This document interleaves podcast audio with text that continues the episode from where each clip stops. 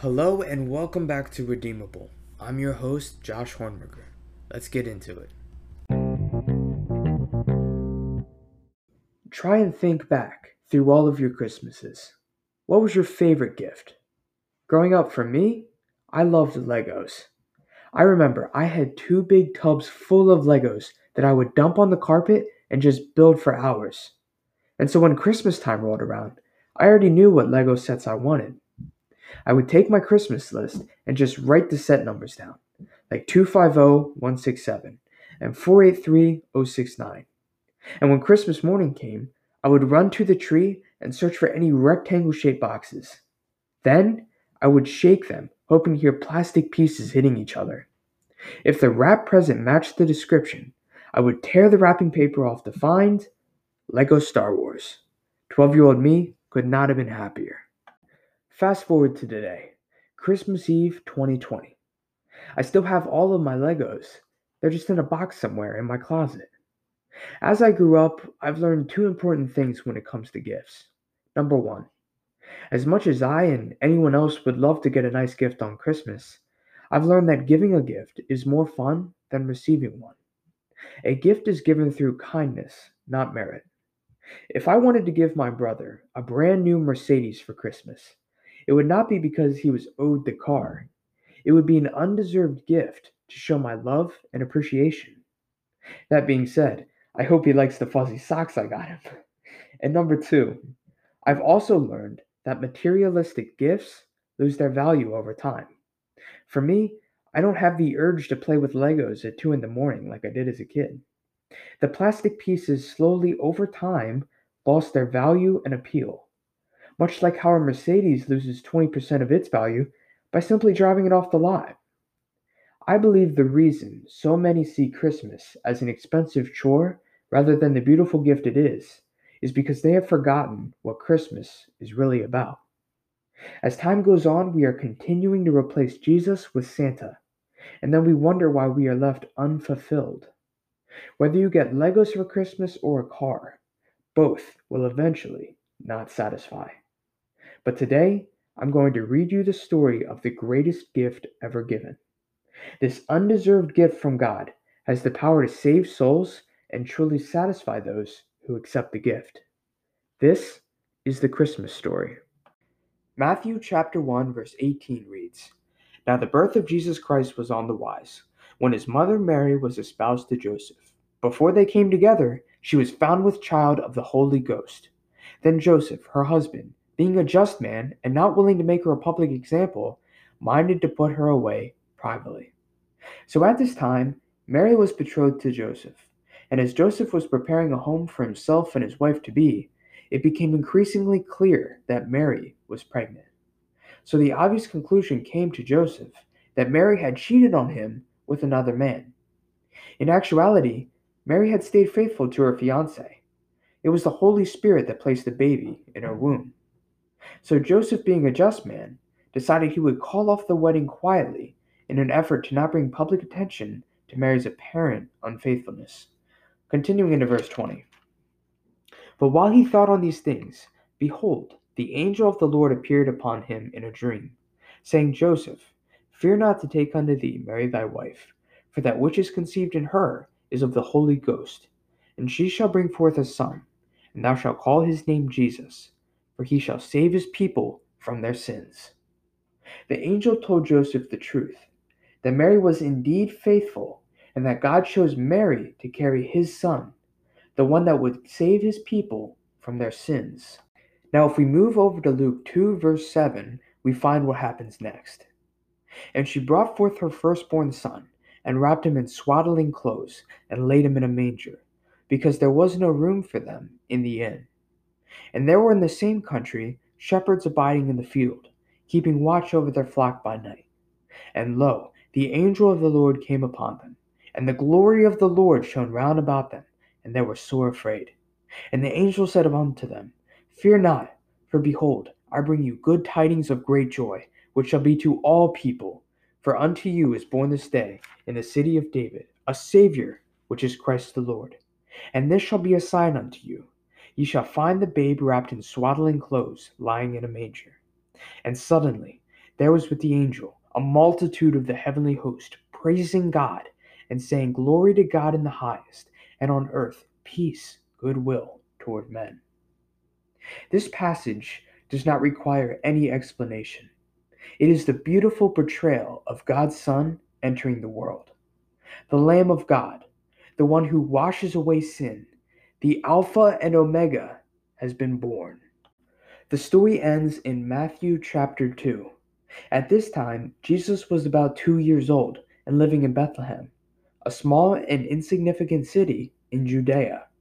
Judea was ruled by Herod the Great, and he loved having power. Verse 1 reads Now when Jesus was born in Bethlehem of Judea, in the days of Herod the king, behold, there came wise men from the east to Jerusalem, saying, Where is he that is born King of the Jews? For we have seen his star in the east, and are come to worship him. When Herod the king had heard these things, he was troubled, and all Jerusalem with him. Herod was not about to allow for there to be another so called king in his kingdom. Continuing into verse 4 And when he had gathered all the chief priests and scribes of his people together, he demanded of them where Christ should be born. And they said unto him, In Bethlehem of Judea, for thus it is written by the prophet. Verse 8 And he sent them to Bethlehem, and said, Go, and search diligently for the young child. And when ye have found him, bring me word again, that I may come and worship him also. When they had heard the king, they departed. And lo, the star which they saw in the east went before them, till it came and stood over where the young child was. Herod sent them on their way to worship the Christ, but requested that they, when they found the child, to send a message to him, so that he too could worship baby Jesus. Little did they know, Herod planned on killing the child when he received his exact whereabouts. And finally, our story ends with verses 11 and 12. And when they were come into the house, they saw the young child with Mary his mother, and fell down and worshipped him. And when they had opened their treasures, they presented unto him gifts gold, frankincense, and myrrh. And being warned of God in a dream that they should not return to Herod, they departed into their own country another way. The Christmas story can't be forgotten or cast aside by our current culture. It must be relayed every Christmas so people don't forget why we are joyful in this season. God chose a poor virgin girl to carry the Savior of the world in her womb. Joseph, an Israelite carpenter, had to trust and have faith in God and his wife to be, that Mary was indeed divinely chosen to carry the Lamb of God. Shepherds in Bethlehem, just watching over their sheep late in the night, when suddenly the sky broke open and a multitude of angels were praising that the Prince of Peace had been born. King Herod, taking the birth of Christ as a threat to his power, planned to kill the Son of God. And finally, the wise men, who spent years following the Star of Bethlehem, searching for the Messiah. And when they finally found the child, they presented him gifts of gold, frankincense, and myrrh. These gifts sparked the tradition of gift giving during Christmas time.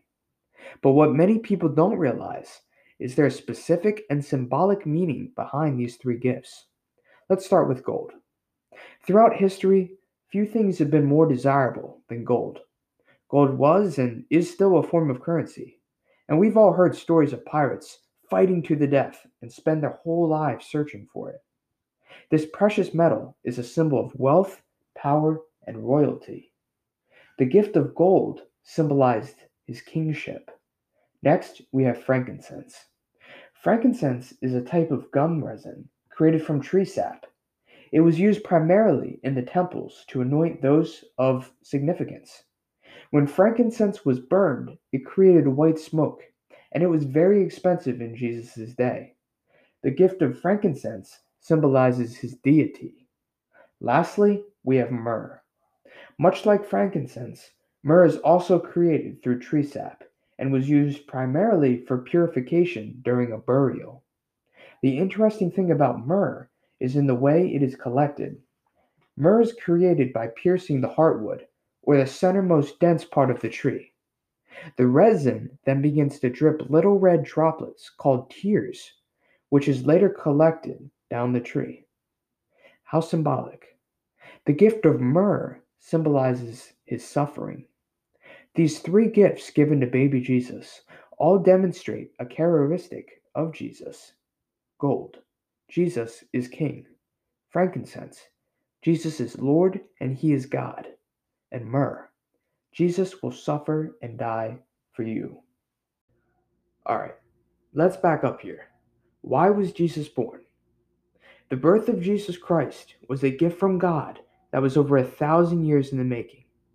If we go all the way back to Genesis chapter 3, we find Satan deceiving Adam and Eve into sinning against God. We later find God delivering judgment to Adam and Eve because sin must be punished.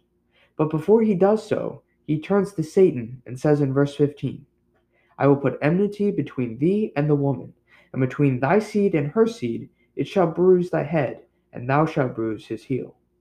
Now, what does that mean? God is foreshadowing a Savior from the seed of Eve, the woman. Thou shalt bruise his heel foreshadows Satan's attempts to defeat this Savior while on earth, while it shall bruise thy head foreshadows Satan's coming defeat. We find all the way back to the beginning of time when mankind had just disobeyed God, creating sin in God's brand new earth. God had already planned to send a Savior to redeem his fallen creation, us, and to one day defeat Satan, the devil. Keep in mind that it is estimated this was approximately 1500 years before Christ was born. Now, if we skip through the biblical timeline to Isaiah 7, verse 14, we find a prophecy from the prophet Isaiah of the Savior that will take away the sins of the world. Keep in mind, this was approximately 700 years before Christ was born. This is the prophecy. Therefore, the Lord himself shall give you a sign. Behold, a virgin shall conceive and bear a son, and shall call his name Emmanuel. Emmanuel translates to God with us. 700 years later, Mary, a virgin, gave birth to a son. Mary's son was also God's son, God's only begotten son. Jesus, however, was not half man, half God. He was fully man and fully God. What does that mean? After so many years, God was now walking and talking on earth breathing the same air as his fallen creation, people, God with us. That is why Christmas is so joyful. Jesus is known by many names Light of the World, Alpha and Omega, the Good Shepherd, King of Kings, the Savior, the Messiah, Emmanuel, Yeshua, the Prince of Peace, and the Lamb of God. So, why was Jesus born? Jesus was born to fulfill God's promise all the way back in the garden when the world first began and sin entered the world. Jesus was born to save us, redeem us from our sins, because the punishment of sin is death and hell, and there's nothing we can do about it until Jesus came. You see, those three gifts the wise men gave were three truths that displayed who Jesus was. He is King, He is God, and He is the sacrifice. The innocent Lamb of God became the sacrificial lamb in our place. And just as myrrh is punctured from trees and drips tears of blood, Jesus was punctured on a tree, dripping tears of blood. Why? Because that is the cost of sin. Jesus, an innocent, spotless lamb, died in our place so we wouldn't have to. 1 Peter 1 verse 19. The precious blood of Christ as of a lamb without blemish and without spot. There are two places you shouldn't keep Jesus in your mind as a baby in the manger and dead on the cross, because in both of those instances, Jesus' story is not finished. Because baby Jesus did not stay a baby. As Jesus grew up into adulthood, he began to heal the broken, minister to the lost, made the blind to see and the deaf to hear. He taught, as John 13, verse 34 quotes him, Love one another as I have loved you. And yet the innocent lamb was killed on the cross and laid into a tomb. But that tomb did not hold the Alpha and Omega for long, because three days later he rolled the stone away, defeating death and paying the sin debt. Do you know what that means? One word salvation. By Jesus' sacrifice, we are restored. Isaiah 53, verse 5 reads, He was wounded for our transgressions, he was bruised for our iniquities. The chastisement of our peace was upon him, and with his stripes we are healed. Salvation is a gift bought with an innocent man's blood, a gift with your name on it. Salvation is not a gift found under a tree. It is found only through Jesus Christ. John 14, verse 6 reads, Jesus saith unto him, I am the way, the truth, and the life, and no man comes unto the Father but by me. You are offered an undeserved gift that will never lose its value, and I hope you take it. Turn from your sins and trust in Jesus Christ as your Lord and Savior today. And when you pass on from this life, you will be spending eternity in paradise with your Savior. Salvation was a gift worth dying for. You were worth dying for. Jesus was born to save you from your sins and to offer you salvation. And that is the greatest gift. The Bible verse for today is Isaiah 9, verse 6. For unto us a child is born, unto us a son is given, and the government shall be upon his shoulder and his name shall be called Wonderful, Counselor, the Mighty God, the Everlasting Father, and the Prince of Peace. I want to stop and uh, thank all of you who have stuck around and have taken the time out of your day to listen to the podcast. It means so much to me. Again, I, I apologize. It, it has been a little while since the last episode. I got caught up in things, but I should be good now. It's it's funny, I was actually writing out an episode back in Halloween that I was working on, but all the recordings were accidentally deleted, so I had to scrap it. Um, but it, it's actually amazing that this little podcast that I started a few months ago in lockdown is being heard like around the world. The analytics show that these there's listeners in Texas, Ohio, Florida, Washington, there's even people listening in Germany, Singapore, and Russia. So it's amazing what God can do with just a little faith.